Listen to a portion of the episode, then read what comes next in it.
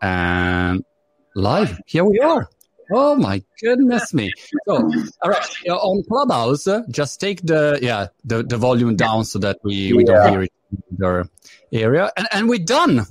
Oh my goodness me. It's the first time, I was telling you before, first time that I interview people that, I mean, I say Iran, but I mean, Maz, you live in US, Arash and Kati, I don't know, you are in Italy. And so, and I'm an Italian in Brighton. So it's like Maz, it's the beginning of a joke if someone sees us for. Yeah, we all escaped our motherlands and we're meeting online. This is it. This is the modern world. That's how it works. It doesn't matter where you are. We're all together on a computer. Crazy. And where are you, Maz, exactly? I'm in Los Angeles.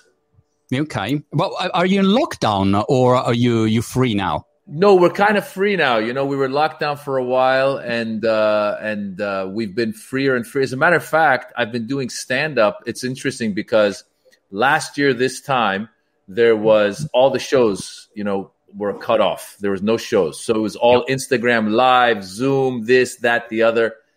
Now we're so close to feeling because people are getting their shots and things are starting to open up to the point where this week alone, I have something like 12 shows I'm doing throughout Los Angeles. And they're mostly outdoor. I did one last night at an airport in front of an airplane. Oh, my goodness. It's everywhere. Me. Dappertutto. Crazy. But do you...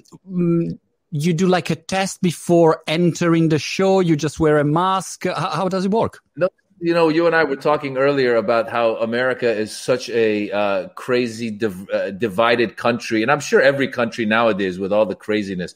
But America in particular, you go to a show and everyone is supposed to be masked. But you can look out and there's like... So last night, I'll tell you, for example, last night, the first show at the airport... in front of the airplane, people sitting, maybe like 30, 40 people outdoors, masked. It was cold, but they had their jackets. They're listening to the rules.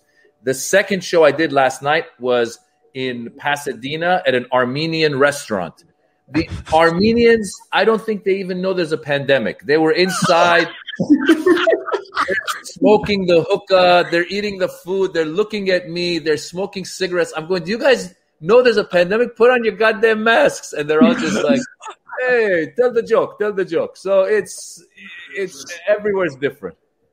Crazy. I live in Brighton, and Brighton is a country basically inside UK. We have the biggest gay pride in Europe, and is a very libertarian, vegan. I've interviewed Moby the other day, and he's for animal rights and vegan. And when I say Brighton, they say, oh, Brighton, you know, we have the vegan shoes shop. So... And the other day, on Monday, they've opened it up after basically 3.5 months of lockdown.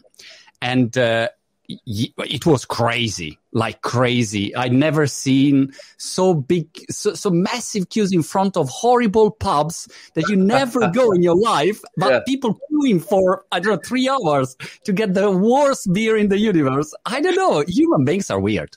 People are desperate because it's been the whole year. I mean, listen, when you go back a year and you think about what we were doing, I was just thinking there's so much has happened in this past year.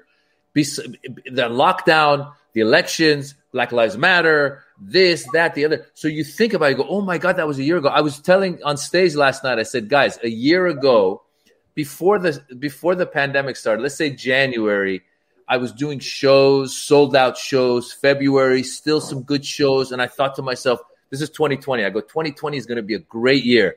Then suddenly March hits, lockdown. And there's videos of me on my, on my phone where I'm going, guys, Maz Jobrani here. I have to postpone my shows for March. I'll see you at the end of April. And then, we thought it was going to be a month. Then April comes. Guys, it's April. I got to move it to May, you know, the third time. It's May. Now I'm crying in the videos. I got to get out of my house. They keep postponing the shows. So people are desperate, and you see it. People want to go out.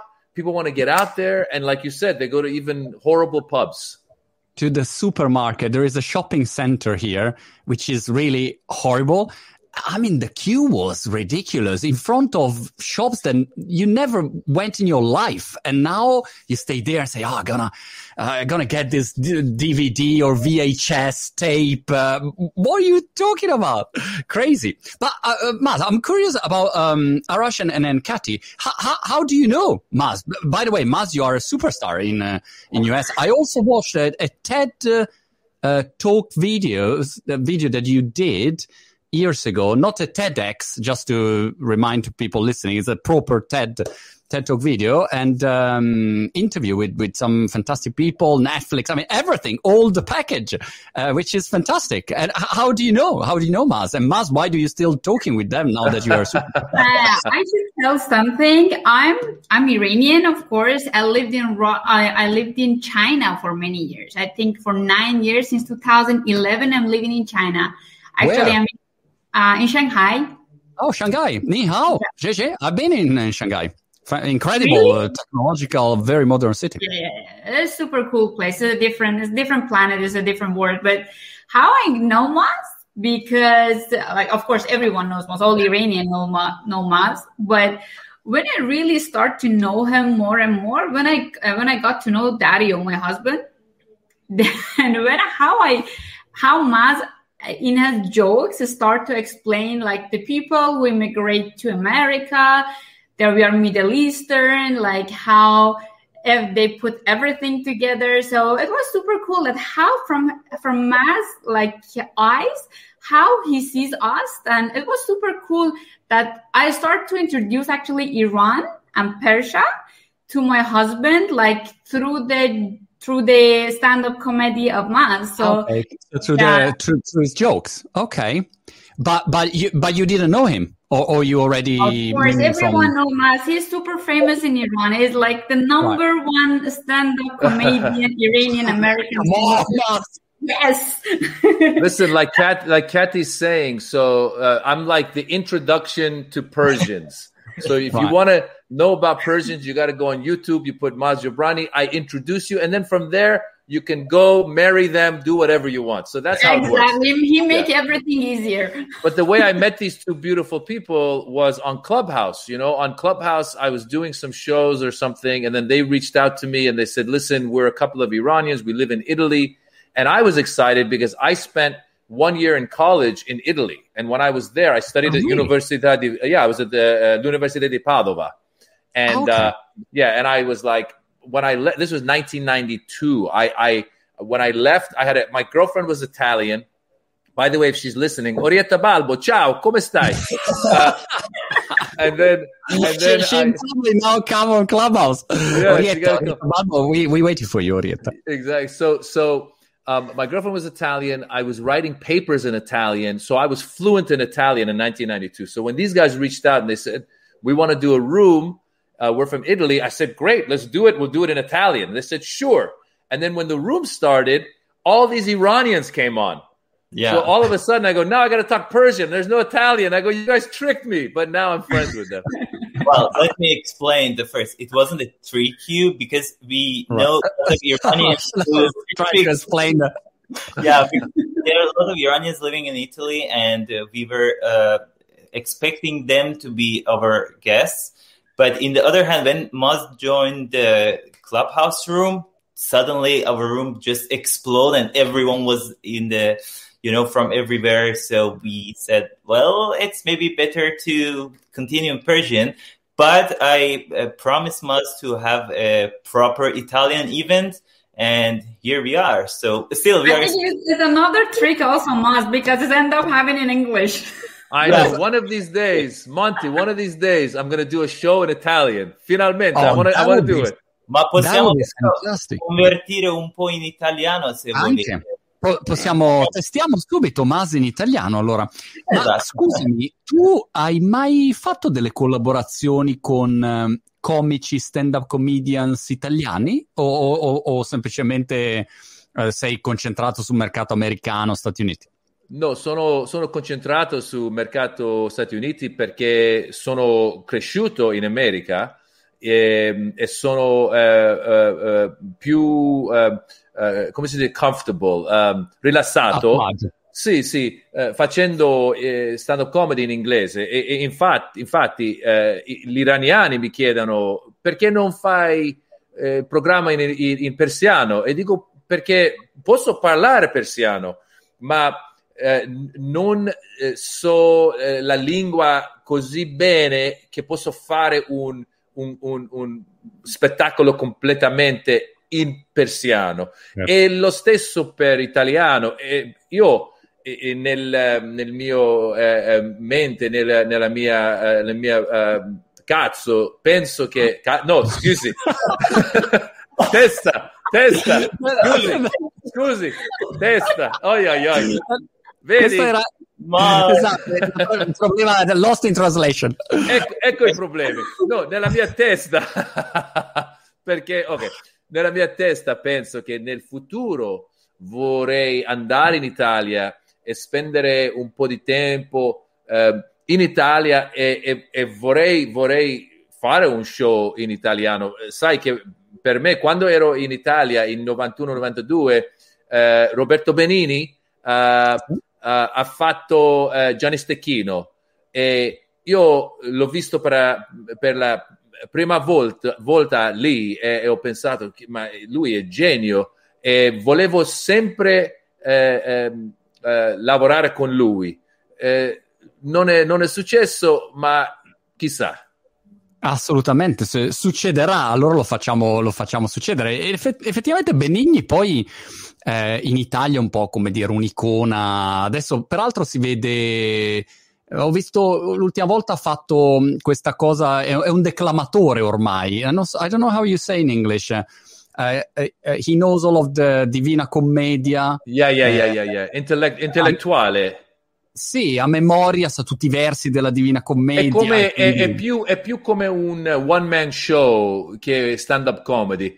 Sì. Avete in Italia, perché guarda, stand up comedy è veramente un forma di arte di americano, penso.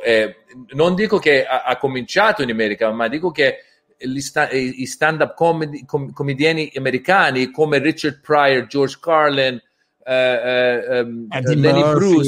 Eddie Murphy, loro, perché in Iran adesso abbiamo stand-up comedy, ma prima avevamo jokes, come una persona va in un bar e dice dammi una bevita, blah. Ma di stand-up comediani americani sono cominciato a parlare del loro vita, del loro... le cose che succedono nella vita. So, per esempio, Richard Pryor fumeva crack cocaine, e quando fumeva crack cocaine il fuoco ha messo lui in fuoco. So lui, he was on fire. Oh my goodness. This is veramente. E poi lui è andato sulla palco e ha parlato di questa storia. So he took the story of setting himself on fire and turned it into stand-up comedy. My point is, that's the form of stand-up comedy. So in Italia avete le persone che fanno stand-up comedy così. So I would say that in Italy for a long period of time, it was just jokes, as you said. We had a very famous show called Zelig, where you had like some funny comedians, and you know, maybe their routine was like 5 minutes, 7 minutes, 10 minutes. It was a very short few jokes, and that's it. And now I would say in the last probably 5 years, you started to see proper stand-up comedians that prepare, you know, a 1.5 hour show. Some of them are on Netflix. We have a very famous one on television with Crozza that does a sort of stand-up comedy show with some politics. And Fiorello was, let's say, stand-up comedian, but more of a host. But if I compare with UK, where we have, you know, Michael McIntyre, Russell Brand, we have so many, and in Brighton they come to test all the shows. It's a different culture, because you can go out here in a pub and and you have 10 stand-up comedians that just test, their jokes. And in Italy, it was not like that. But now I think it's getting better. It's an art, better than us. I mean, it's a tough job. Well, it's an art for the performer, but it's also an art for the audience. And I'll tell you what I mean by that. In America, in the 1950s, Lenny Bruce would say some certain words on stage, and they would arrest him, and he'd go to prison, and then jail, I should say. But we've made so much progress now. You go to a comedy show in America, you can say anything you want. You can make fun of the president. You can make fun of whoever, and the audience most of the time doesn't take it personally. Now, I was there in 2007 when I went to the Middle East with a tour called the Axis of Evil Comedy Tour. And we went to 5 countries all over the Middle East, and we would do live stand-up comedy. And there hadn't been stand-up comedy in the Middle East yet. And some people knew how to laugh, but some people would take it personally. Right. So if you're talking to the audience and you say, "Hi, sir, what do you do for a living?" They'd look at you and say, "What's it? It's none of your business." You go, No. You calm down. Calm down. I'm just trying to talk to you, man. And the guy, move on. Next person. Dude, why'd you come to a comedy show if you're going to get so upset? So there's a mentality. And the same thing goes right now for the Iranian community, because there's a lot of Iranians now who will come on, let's say, Clubhouse or Instagram Live. And we, as multilingual comedians, will be just talking in, let's say, Persian. And I don't do shows in Persian, but I'd be talking in Persian. And I'll try to do a joke in Persian. Awesome. And because sarcasm is not as prevalent in the Iranian culture, you say something sarcastic, right? You might say something like, geez, you got such a big nose, it must always arrive to the place before you do, or whatever, You're trying to have fun. And the person will, write you an email on Instagram, "I can't believe you made fun of that guy's nose. That was very rude of you. How dare you? He's been thinking about his nose for his whole life." I'm like, I got a big nose too. Relax. We are in the family. So yeah, the audience needs to learn to also relax and be in the place of the comedy shows. What do you do, Maz? Yeah, Arash. Sorry, before continue, I think it's good to invite also Maz and Katie on the panel. So in the Clubhouse, because I know that a lot of people are waiting to join the Maz in the room, so maybe you can add Maz and Katie in the panel if you want. Do I need to go to the Clubhouse thing? I don't know what. Yeah, if you join if you go just live in the Clubhouse, so we can also have you on the panel and Katie. Yeah, too. Conversation with Maz Jobrani and friends. And Maz Jobrani in the Clubhouse. So, let me see if I can find it. Conversation. I'm curious about. Arash, sorry, can you send me the link, Arash, and I'll just click the link? Go ahead. Right now. And what do you do, Maz, if you do a joke and doesn't land properly? If you do with someone and it doesn't work, what do you do? I cry. No, that's part of why I told you this week I'm doing 13 sets. So that's why we do. Arash, I'm waiting for it to come. It hasn't come yet. Pinged کردم ماز جان. اگه که بری تو بخش نوتیفیکیشنات الان باید لینک بیاد. و پراتان که اون بودی پرسیانو که کوزی. Wait, which on which app? We have so many apps going. Or did you ping it on Clubhouse? That looks like this is like a gag that you could use in one of your shows. Exactly. There's no nobody knows. So Arash, I can't find it on Clubhouse. Send me the link on WhatsApp. Okay, sure. I'll just hit that. Wow. This is a joke. You're right. Everywhere you're like, what are we on? I'm still on MySpace. MySpace is the future. It's the future. No, what do you do, Maz? When you do a joke, it doesn't work. What's your strategy? Well, that's why we perform 5-10 times a week, because you're working out your material. You're looking for. To hone it, to get it right? So if it doesn't work, I've got another set that night. I'm going to tweak it and try it again. If it doesn't work again, I'm going to keep tweaking. Eventually, you do several times. It's still not working. You go, you know what? Maybe it was just funny to me. I'll move on. By the way, after 22 years of doing this, I'm comfortable enough when a joke doesn't work you know, I have some kind of, you know, remark like, okay, well, I guess you guys didn't like that one, you bastards, or whatever. You know, I have fun with them, you know. Like I did this. This is actually just listen. Sometimes you also discover a joke. So I did something. This is something I just added. So I'm gonna hold on. There we go. Okay. And I will say join a speaker. Thank you, Monty. Sometimes, Monty, I will do a thing where this was the thing where I discovered there's a laughter I didn't expect. So I talk about how I say when the pandemic happened, I went online to find out if comedians are essential workers. Mm. Now, I didn't expect the audience to laugh right there, but they all started laughing. And then I go, you sons of bitches. I go, that's not even the punchline. Because basically they're saying, good luck. Comedians aren't going to be essential workers. So that's the joke was inadvertent, but they laughed. And then the joke continues. So sometimes you stumble into a joke and sometimes, you know, it doesn't work and you move on. And do you have a structure of for your jokes? I watched once on Masterclass. Who was it? Steve Martin? Steve Martin, yeah.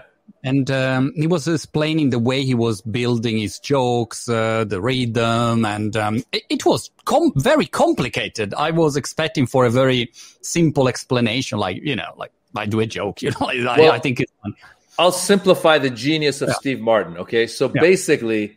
I'm the layman. I could tell you what he was trying to say.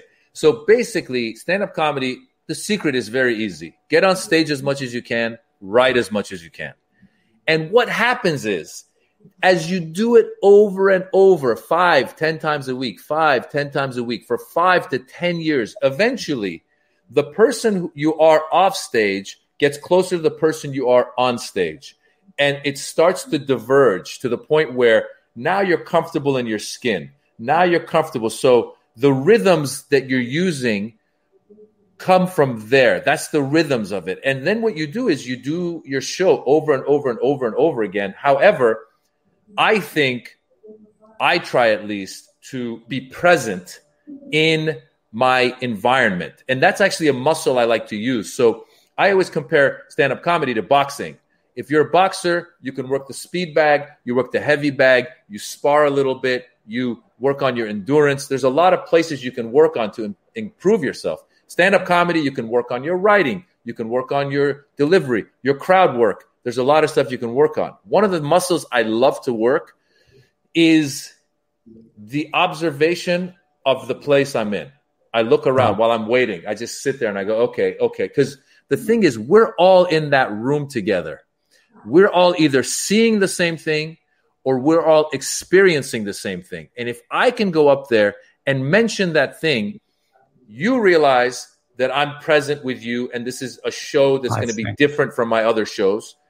And I also land in the room. So, for example, I just did a show this past weekend in a place called Desert Hot Springs. The booker told me, listen, it's a resort and spa. I said, okay. I went there. It was like a neighborhood surrounded by crack houses. It was like the word resort was very loosely used. Like it was, it was a disaster. Okay.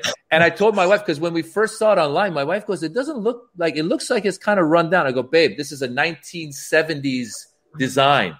We got there. She goes, this looks like 1970s Detroit when they were like killing each other. The neighborhood was horrible. But I'm sitting there in the room looking at the stage. And the way they set up the stage was, here's the stage. And it was like a ballroom at this resort, quote unquote resort. And the stage was here. And there was 4 exit doors right behind me for no reason. Red lights, exit. And I'm sitting there off stage watching. I go, what the hell? Why did they have 4 exit doors? Where did those doors lead to? So the first thing I did when I went on stage, I just started. First of all, I said, look, guys, it was in a ballroom. Everybody's sitting around. I go, this doesn't feel like a comedy show. It feels like a real estate seminar. Like I'm going to teach you how to make a living in real estate. And then I said, why do they have 4 exit doors right here? And people just started laughing from that. And I go, I wonder if, like, if I were doing the real estate seminar, I would say, you too can become a millionaire. Now I want you to walk out this door and start selling. Whatever it was, the jokes doesn't have to be the best. It's just I'm present in the room. Now we go. Now I have my jokes. I get into my jokes. And the way I describe that is it's a train. You've designed it. You've got some jokes that you know are really good. You know how they go. I'm on the train. Every once in a while, I get off the train. I do some crowd work. What's going on here? Why are you on your phone, ma'am? You drove all the way to the resort and spa and you're on your phone? What is wrong with you? So that's how it all comes together. It's just practice more and more and more. Get comfortable, get your set, but be free and loose to bob and weave. How long does it take to prepare like a 1.5 hour show? I watched an interview with, I think it was Chris Rock or Kevin Hart. And it was like, I thought, what time to practice everything. And I was expecting for a shorter period of time, but I don't know if it's only them or in general, it takes a lot of time. So what you do is you get up on the clubs like in LA or in New York. You know, somebody asked Chris Rock one time, I want to be a comedian. What should I do? And supposedly he said, move to New York or LA. The reason is you can get on stage 5-10 times a week. Same thing in England and London and those places. You can get on stage 5-10 times a week. If you're getting on stage once a week, you're not going anywhere.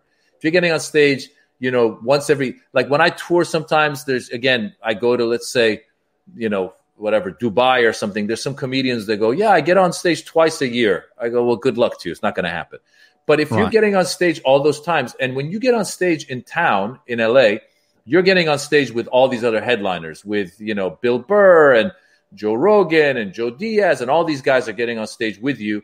And you're going on after them. So you go up there, you give your best, and you get to perform. Everyone gets 15 to 20 minutes. So in those 15 to 20 minutes, you do maybe, you know, 3/4 is stuff you've done. 1/4 of it is some new stuff you want to try out. And you record it on your phone, right? Now you got it on your phone. Now you're driving around, driving home. You listen to it on your phone. Okay. Now you go to the next club the same night. You work it out. So you keep doing that, 2 sets, you know, between 5 to 10 sets a week. And then eventually when you have that, you have about an hour worth of material, you start touring around the world with it. And when you tour around the world, sometimes, for example, you'll do a club in, I don't know, Irvine or Houston or wherever. You do 6 or 7 one-hour shows over the weekend. That starts getting better. You're cutting out the fat. It usually takes 1 to 2 years till your set is super strong. And at that point, if you're lucky enough to have a following or you have some sort of relationship with some of these networks, you record it, you put it into a special, you put it on air, on Netflix or wherever it is.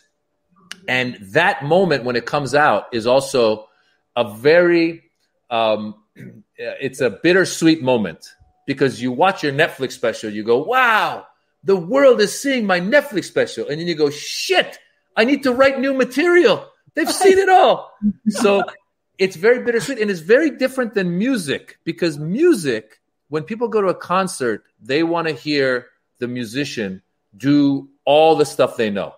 When they go to a comedy show, if you repeat a joke, they go, I heard that on Netflix one time. That's a good point. I never thought about it. It's like the magicians that now you can see the tricks on YouTube. I went to watch Dynamo, a magician here, a British magician, a couple of years ago. And I already watched all the tricks. So I thought, well, this is very disappointing. I was expecting for something new.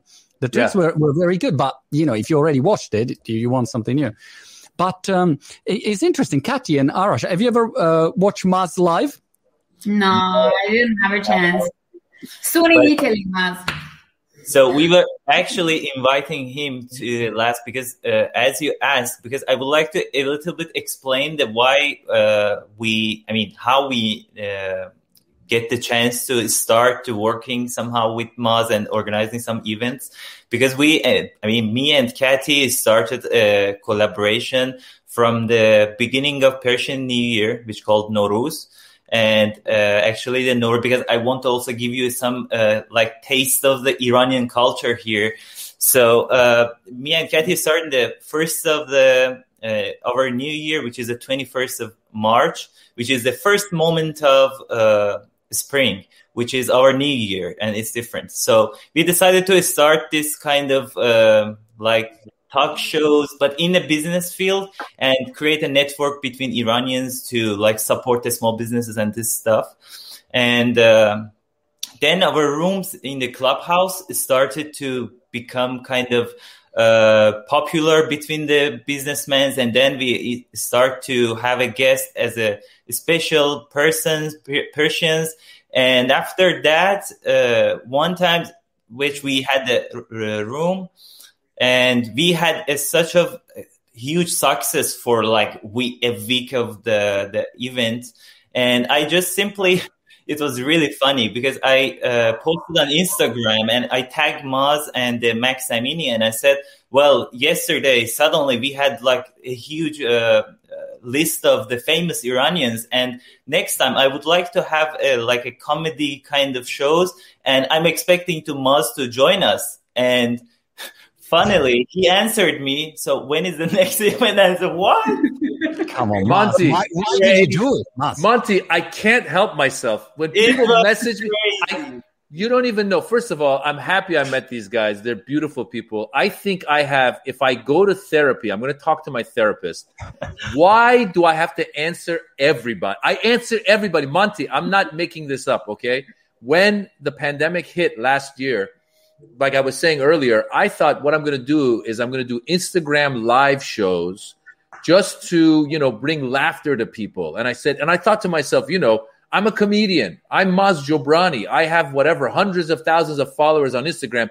This is going to become worldwide. New York Times is going to write about me. Washington Post, Time Magazine. Maz Jobrani saves the world with laughter. I was excited. Monty, the next day, everybody and their grandmother had an Instagram live show. Oh, my God. I'm not kidding you. I started getting requests every day. Maz, Instagram live, please. And I couldn't help myself. I kept I swear to God, I kept replying, sure, what time? When do you want to do it? I did it. I'm not kidding. I did an Instagram live with some guy. I think his name was Hamid from Iran. I don't know exactly his name. Listen, this is how bad I am. The guy sent me a message. Dear Maz, I want to do an interview with you. I clicked on his followers. He had 4 followers. I felt bad. I wrote him back. I said, sure, what time? I swear to God, Monty, I don't know why I do this. I keep saying yes, and I keep going down this rabbit. Now it's with Clubhouse. Everybody has a Clubhouse. Every day I get 10 requests. Somebody goes, we're talking about brain disorders in Bangladesh. Can you join us? I go, why would I join you? So I'm working on not responding to as many people, but these people are beautiful. I'm happy I responded to them. You know what? Another interesting thing is about comedian and countries, that if I think about stand-up comedians that, let's say, leverage, I don't know if it's the right word in English, but they associate or use as their material their own country, for the jokes. There are some very specific ones. So I don't know who is Rustin Peters, the Indian, Ali Wong, Asian. I mean, there are some specific comedians that are very funny and fantastic, but and the country is part of their identity. So it's interesting. I wanted to understand if you had your country in Iran in all of your jokes, or is now just a little part. It's not all of it. With stand-up comedy, they say, talk about your experience. Talk about what you know. What makes you different, right? So you grew up in Italy. So when you go to talk, you might say, oh, in Italy, we did this. My parents did that. Our schools were like this. I'm in Brighton now. Brighton is like this. Talk about your experience. So when I first started, I took a stand-up comedy class, and they said, what makes you different than all the other students here? And really, it came down to I had the Iranian experience in my life. So I started talking about that. Now, what's interesting is, as you go, you start to realize how similar our experiences are, whether you're Iranian or Chinese or Indian or Armenian or Italian, I don't care. A lot of our experiences can be similar. So I'll give you an example. This is when I realized that for me, I stopped saying just my Iranian parents this, my Iranian parents that. I started saying my immigrant parents this, immigrant parents that. This was in America.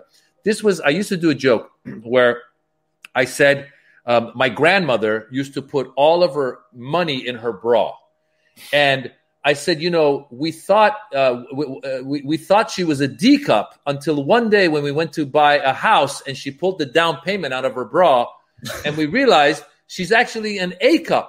And then we looked closer and we realized she was grandpa. So that's the joke. It's a silly joke, but the basis of the joke is that my Iranian grandmother keeping her money in her bra. Well, as I was doing this joke, I looked in the audience, and this was at the Laugh Factory in Los Angeles. There was two Latina girls, who were falling out of their seat with laughter. And I go, oh, my God, Mexican grandmothers keep their money in their bra. Then I told this story to another friend. He goes, yeah, my grandmother. So I realized, oh, a lot of grandmothers. So what happens is eventually you realize no matter where you go, I mean, I've performed Australia, you know, Scandinavia, Singapore, Jakarta. When I went to Jakarta, there was two Iranians in an audience of 500 people. Two Iranians, two Americans. The rest were Indonesian. And they were laughing. They were getting it because I was talking about my kids. I was talking about my wife. I was talking about my parents, but their parents are similar to my parents. So ultimately, I think that you start by talking about your culture, but you realize how much in common it is. So there are some common things, I imagine, sex or relationships. This is universal. Mothers, fathers, because you think about it, like, I don't know how Italian, I mean, I know how Italians are because when I lived in Italy, Italian mothers feed you. They keep feeding you, right? It's like more, mangia, you know. Mangia, tira giù. Yeah, so the same thing with, like, Iranian mothers, the same thing with Jewish mothers, the same thing with, you know, all these parents eat, or they want you to be devi essere un dottore, avvocato, or engineer, right? They all these things are in common. So when you talk about it, people laugh. Or nowadays, and this is again, I think, because the other thing I talk about is the way I was raised and the way I'm raising my kids. So the way I was raised was very traditional, not religious traditional, but it was very much like, I won't say traditional, it was very hands-off, it was very laissez-faire. So they would just say, go play, go figure it out, you know, just do it. Now, modern-day parenting, you have to spend quality time with your kids, right? Hey, buddy, what do you want to do? You want to go play catch? Let's go play catch. You want to do, or if like the kid gets in trouble, you know, you read enough books, they say if the kid gets in trouble, don't yell at the kid. Ask the kid why they think they got in trouble. Let them get in. I mean, it's crazy. So modern-day parenting is very different no matter where you are in the world. When you talk about modern-day parenting, parents relate. You know, like back then, like I do it. This is another joke I do. The joke I used to do is I said, you know, when my kids go to school, I said I put them in a private school because I thought that meant that I would pay and they would take them. But no. They actually, when you go for the interview, they go, are you willing to be involved in your child's education? I go, I thought I was paying you to be involved in my child's education, you know? And then I say, and then I talk about all the days. They keep coming up with themes. I don't know about you guys, Monty. Every day I get like 10 emails. Tomorrow is grandfather day. Tomorrow is mommy and hot dog day. Tomorrow is daddy donut day. Every day, I'm like, am I in school or are they in school? Yeah. And then I think about when I was a kid, this is so true. My parents never came to my school. They would show up twice a semester, look at my artwork, and be disappointed. That was it, you know? So when you do that around the world, I think we're all in the same experience. So it all translates like that. It's exactly like that on Private School. Arash? Yeah, because they must open the subject, which Kathy, I'm seeing Kathy is just playing with her kid in these days. And, oh, my God, I would like to hear... experience with the little Ariana about this, and what do you think? But where do you live now? You live in? I'm living in Como now. Tell me again. Como, North Italy. Como. By the way, I lived in Como for 1.5 years in front of the lake. Yeah, we have a beautiful lake view here. It's a beautiful city to live if you are 85. But well, no, actually, if you come back from China, living there 9 years, like Como is the best place to live. Actually, yes. I think my mental age is 85 years old now after living in China. And then you have a little one. You have a I have a girl, 1.5 years. Yeah. Oh, I see. So Actually, we came to Italy with my husband to give a birth to my daughter. Then we got stuck here because pandemic started. So we left basically everything behind: house, car, office. Actually, I'm doing smart working with China, and I'm entrepreneur. I started my company in China when I was 26 years old, and I'm doing B2B still. And in industrial world, equipping factories, industrial lifting equipment and this kind of stuff.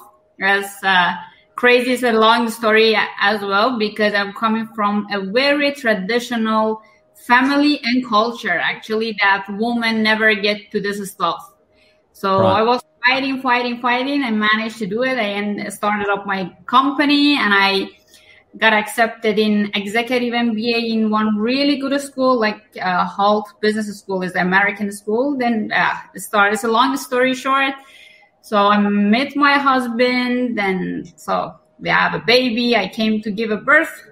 I got stuck here, which is really beautiful place. I'm happy. So. And your husband is Italian? Yes. Yes. So the first rule, remember, never marry an Italian. That's number one. I mean. No, actually, we have really a lot in common. When I married Dario, actually, I got to know how much we have in common with Italian. I mean, very family oriented. Actually, we Iranian, we are very family oriented, and Italian are the same. And this supporting that we receive from the family. Actually, I got stuck here in pandemic, no friends, no one. So basically me and my baby, and the support I received from my swachero was amazing. I mean, otherwise I was ended up in a hospital, I think. And do you also Iranian people talk with hands and of course. But actually, of course. I got a lot of effect of my Italian side as well. Yeah, we also use a lot of hand mass, right? Listen, I think I agree with Kathy in that when I went to Italy, so I left Iran late 1978, grew up in Northern California, and when I was in college in 1991, that's when I went to Italy, 91 and 92. And the whole time I was in America, from the time I came from Iran to America, I never felt American enough, and I never felt Iranian enough. I felt in between. And then when I went to Italy, I swear to God, I was like, this is the most I've ever felt close to my people. Because as you said, you guys talk like this, we talk like this. You bargain, negotiate at the market. We bargain, negotiate at the market. You don't listen to traffic laws. I'm talking about the south of Italy. We don't listen to traffic laws. So there's a lot of commonalities between the cultures, and I think it's a beautiful thing. It's very Mediterranean, you know. It is. In Naples once, I'm originally from Milan, so north, and once I went to Naples and there was a traffic light with a poster, handwritten, and on the poster close to the traffic light was written, when the light is red, you have to stop. Because they would never stop, you know. They just go. They drive, and that's it. Papa, there's no rules. No, this has happened to me. This happened one time in Iran, and one time it happened to me in Dubai. There's no rules. We were on the freeway. We had a driver. The guy's going. He missed the exit. Rather than going to the next exit and coming back and trying again, he put it in reverse on the freeway. Started going backwards. And that is the scariest moment of your life. You don't look back. You just look forward. You go, okay, if I look back, I know I'm going to, just have a heart attack. So I'm just going to look forward. And this guy, no big deal, probably smoking a cigarette. He's like, don't worry, I got it. So it's similar to Naples in these places. There's no rules. When I moved here, I moved to Rome first. I lived 1.5 years in Rome, which is another interesting city to live, I would say, very original approach to law and rules. And then I moved here to Brighton. And I remember the first time I arrived here, I want to cross the road and I see a car that is coming. And I used to roam, you know, I wait until the car pass, even if I'm on the, how do you say in English, le strisce pedonali? The crosswalk. The crosswalk. Yeah. And instead, this guy stopped. Like 10 meters and say, please, like, you go. And I look very suspicious because I think you want to trick me, you know? But I walk and then you go. Yeah. Yeah. I was there, no, you go. What do you want? You know? Yeah. Yeah. So in Italia now, we are always suspicious. If they come to ring at my door, I open the door sometimes and I say, no, I don't want anything. And I close the door. This is my instinct. And then my wife comes and says, look, it's the neighbor. Why did you close the door? You want to deliver a cake? I said, yeah, the cake. You know? It's crazy. They're so polite. One of the things I saw in England that was interesting to me was the traffic cop or the guy was standing on the corner. And if somebody was going too fast, he would go, hey, pull over. And the guy would pull over. And I go, that's it. You just stand on the corner and wave them down. Because in America, if the guy's going fast, it becomes a helicopter car chase. The cops show up. Woo, it's crazy. In England, they're like, hey, cheerio, pull over right there. And I go, they're so polite. It's crazy, man. What's the situation now with? Wait. First, I was curious about this. You mentioned Joe Rogan. By the way, he's having a huge success with his podcast, like crazy success, and he also has success as a stand-up comedian. Yeah. My question is the following: if you go to perform in one club, and there are five stand-up comedians, if you come after like Joe Rogan or Chris Rock, that they are huge, and is it better because they already warmed up the audience, or is it worse because after it's harder? I'll give you a couple of stories. So first of all, Joe Rogan, when I started at the Comedy Store in Los Angeles in the year 2000 or 99, Joe Rogan was already one of the strong comedians there. He'd already been on TV shows and stuff, and his career was taking off. He's a friend of mine. He's a great guy. Right. And he's always been a strong comedian. And he's also a high-energy comedian. That's the other thing you got to remember. So the Comedy Store is the most amazing place in the world, because when you first become a regular at the Comedy Store, Mitzi Shore, who was the owner of the Comedy Store, she passed away recently, she would put you up at midnight after the biggest comedians. And you'd be waiting there to go up at midnight. And then a famous comedian would walk in and they would say, I want to go next. So they'd come to you. You're new. They would say, hey, Maz, Andrew Dice Clay is going to do an hour and then you can go. Oh, okay. What time does the club close? It closes at 2:00. Okay, so he's going to go till 1:00? Yes. Okay. You look at the audience. There's 15 people left. Okay, maybe they stay. Andrew Dice Clay goes on. He does an hour. You're about to go on. Somebody else walks in. I want to go next. Okay, Maz, Martin Lawrence is going to go up. He's going to do half an hour. What time is the club close? 2:00. Okay, so I go up at 1:30? Yeah. There's only 3 people left. That's fine. Hang on.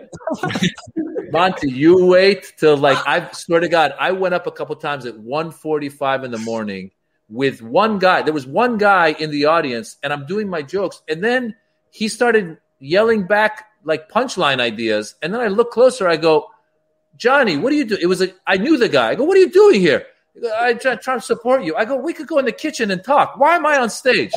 So you learn from those experiences how to deal with it. So one thing I've learned, this is very important for any comedian. When you follow another comedian, whether they were good or bad, you need to comment on something that just happened. You need to comment on them, whatever that is. Again, to let the audience know you're in the room and let them also transition from that person to you.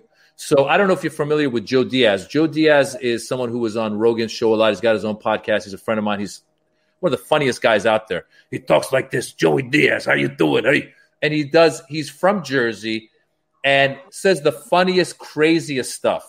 So one time I followed him in a hot room at the Comedy Store, and I didn't do the thing of commenting on what he just did. I went right into my act, and it was the longest 15 minutes of my life because people were moving. He blew the place up with how well he did. And now I walk up in the middle of people walking around, and I'm going, hey, how's it going? My grandmother puts her money in her bra. People are like, who the hell are you?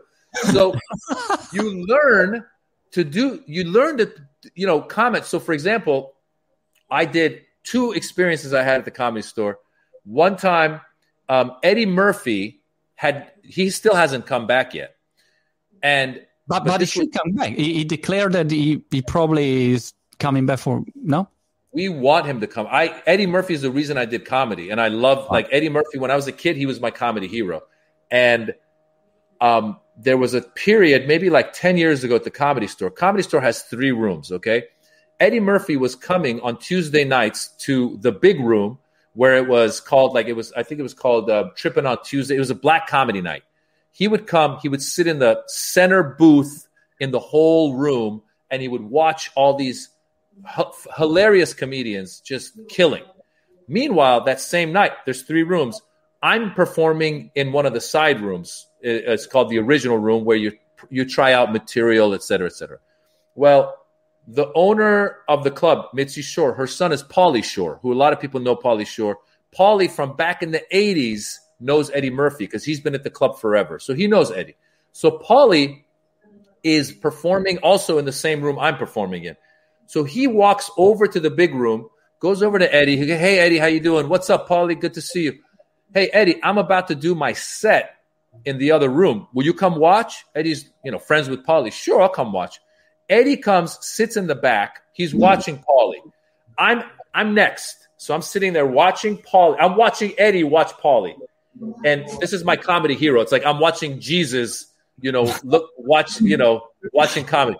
I'm sitting there, oh, my God, Eddie. And I'm thinking to myself, oh, my God, if Paulie finishes, Eddie stays, he brings me up. Eddie's going to see me. This is amazing. Maybe I become friends with Eddie Murphy. This is going to be great. Towards the end of Paulie's set, Eddie gets up, walks out of the room, goes back to the other room before Paulie finishes. Paulie, the room is really dark. Paulie doesn't see Eddie leave. So Paulie goes, this is now, Eddie Murphy hasn't done stand-up in 25 years at this point. And there's been rumors of him coming back. Paulie goes, ladies and gentlemen, now that I'm done, I just got to say there's a very special guest in the room. The room's so dark, he hasn't seen him leave yet. Very special guest in the room. He's one of the gods of comedy. He's here tonight. We've been waiting for 25 years for him to come back. He's going to do his comeback here tonight. Ladies and gentlemen, Eddie Murphy. The crowd, I'm in the back. I'm going, oh, shit, Eddie's not here. What's Paulie doing?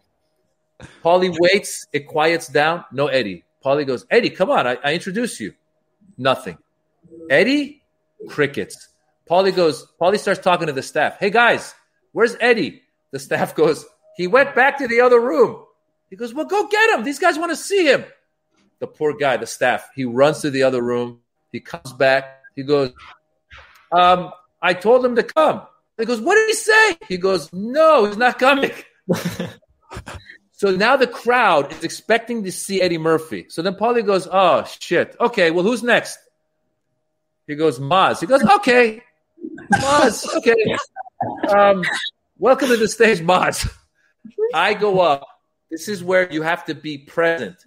I go up. I go, guys, you think I'm happy to be here? I go, I was so excited. I was in the back waiting for Eddie Murphy. And then I got me. I go, I'm so disappointed right now. I go, I feel like we're in a nightclub and we all were talking to the most beautiful girl. And then we just watched her walk out and the lights came up. And the only option left is me. So now they're laughing because they know I know. You see what I'm saying? And that's how you follow these guys. You have to comment on what just happened, or else you're dead. I love it. That was so interesting.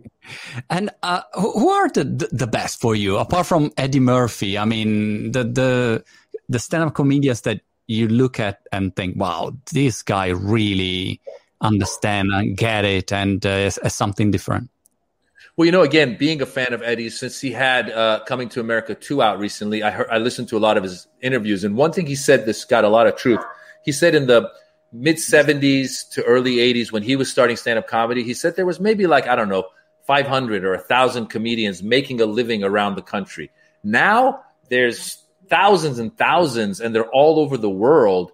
And so I always tell people, I go, whatever, go watch a clip and then watch the next clip and the next clip. And there's so many funny people from, you know, you've got your Bill Burr to, let's say, Gina Yashire, who's actually a Nigerian-British comedian, to Tiffany Haddish, to Godfrey, to, you know, Dave Chappelle. To me, Dave Chappelle is at the top of the game because for me, in all honesty, if you can say if you can have a message underneath your jokes, if there's a social or political message. So I started as a fan of Eddie Murphy's, but I quickly started listening a lot more to Richard Pryor because he did a lot of political and social stuff. So if I can make a political or social commentary and make you laugh, that's other level.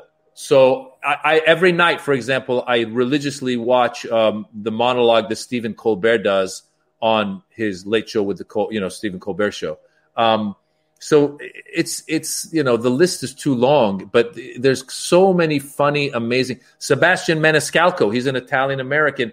I started with Sebastian. We started together in at the Comedy Store, and now Sebastian, like a couple years ago, he sold out Madison Square Gardens like 4 times, 5 times. It was crazy.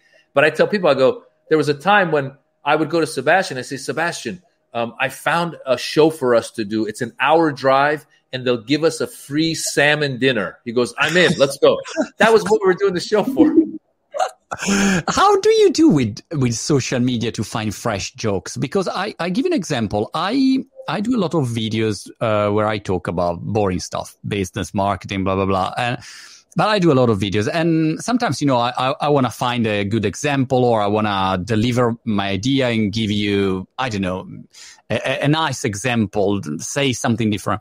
And then I deliver, and then maybe someone in the comments say, oh, yeah, but already this guy said that, used the same idea. And I said, shit, I thought I was really original. How do you find your unique way of saying something? First of all, people on social media are assholes. Let me just say that right off the bat. They are. No, there's a lot of nice people, but the people who make the comments, I swear to God, I agree with you 100% because they're like the police, and they say the stupidest shit.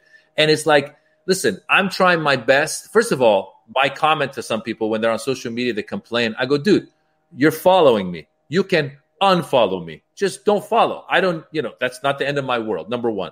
Number two, you get into a rhythm, right? You find things. So everyone tells me you got to be consistent, drop on a Wednesday, drop on a Thursday. Like I have a podcast, Back to School with Maz Jobrani.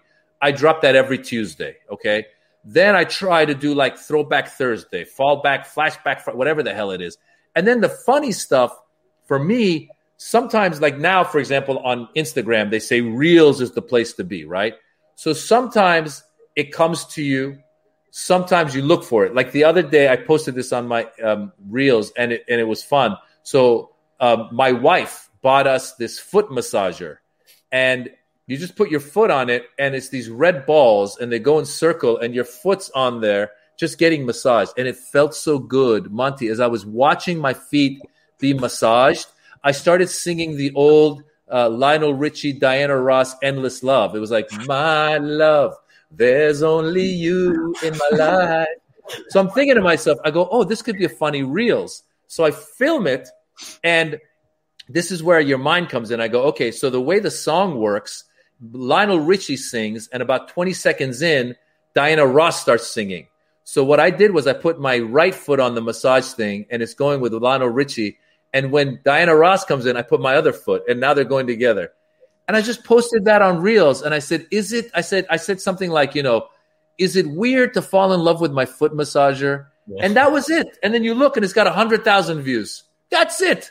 So you stumble upon it, and you don't care. You know what I'm saying? Like I try not to read the comments because I know I'm going to run into somebody who's going to piss me off, and then I'm going to spend time arguing with them. And I just said, you know what? I'm just going to put it out there. And the ones that say good things, I love you. The ones that say bad things, I don't know what to tell you. Go see a therapist. Arash, Kathy, yeah. When do we do an event? As soon as the pandemic is gone and it's possible to do an event, we have to do a good event in Italy, also with Maz, and have really some good fun. Mixing Iran and Italy, these crazy two wars that are so similar, and do something really cool. Actually, this is the idea which we started an association which called Relazione Internazionale Iran-Italia, which with this association we are trying, we hope to organize exactly this kind of events and do this kind of works, which we can somehow, because the similarity of our culture and Italians are really too much, and we can really feel, and that's the reason which myself, I went to Germany to study like the PhD of computational oncology in the best university of the Hannover Medical School. After 6 months, I said, no, this is not the place. I need to go back to Italy. And so this is the reason which we would love to do this kind of events. And we already invited Maz, and we will invite him more to actually have a kind of event here and just see him even live. So we would be fantastic. Maz, we have to do a tour, Italian Brighton, you know? Listen, I am in 100%. So this is what happened. So the past 10 years, whenever I've gone to Europe, I've done the Scandinavian countries and England because they speak English. Well, last time I was in Europe, maybe 2 years ago, I decided to do a show in Paris. Do you know Gad Elmaleh? You know Gad? No. Gad Elmaleh is like, they call him this Jerry Seinfeld of France. He's huge over there. So he's a friend of mine. He said, listen, I have a theater in Paris. You can come do a show. And in all honesty, I was a little scared, or wary, I should say, because I thought, the French aren't going to speak English well enough to understand. But I did a show in Paris, and it was the most amazing experience because the people who came all spoke English good enough to get the show. So I am dying. Let me say I'm dying to do a show in Italy where I can do the show mostly in English, some Italian, hopefully say the right word for head, testa. And I'm in, man. Tell me and I'll be there. Well, I think it will be easier for you because you can also make all the jokes, Iranian jokes, because they will feel, because we have very similarity. And you just need to do the Iranian jokes, and Italian is, this is us, and just change. You kill it, Maz. Is your country, is your perfect ideal country. Yeah. Fantastic, guys. We have to leave Maz, that he has to perform 27 shows only today. Your agenda is crazy.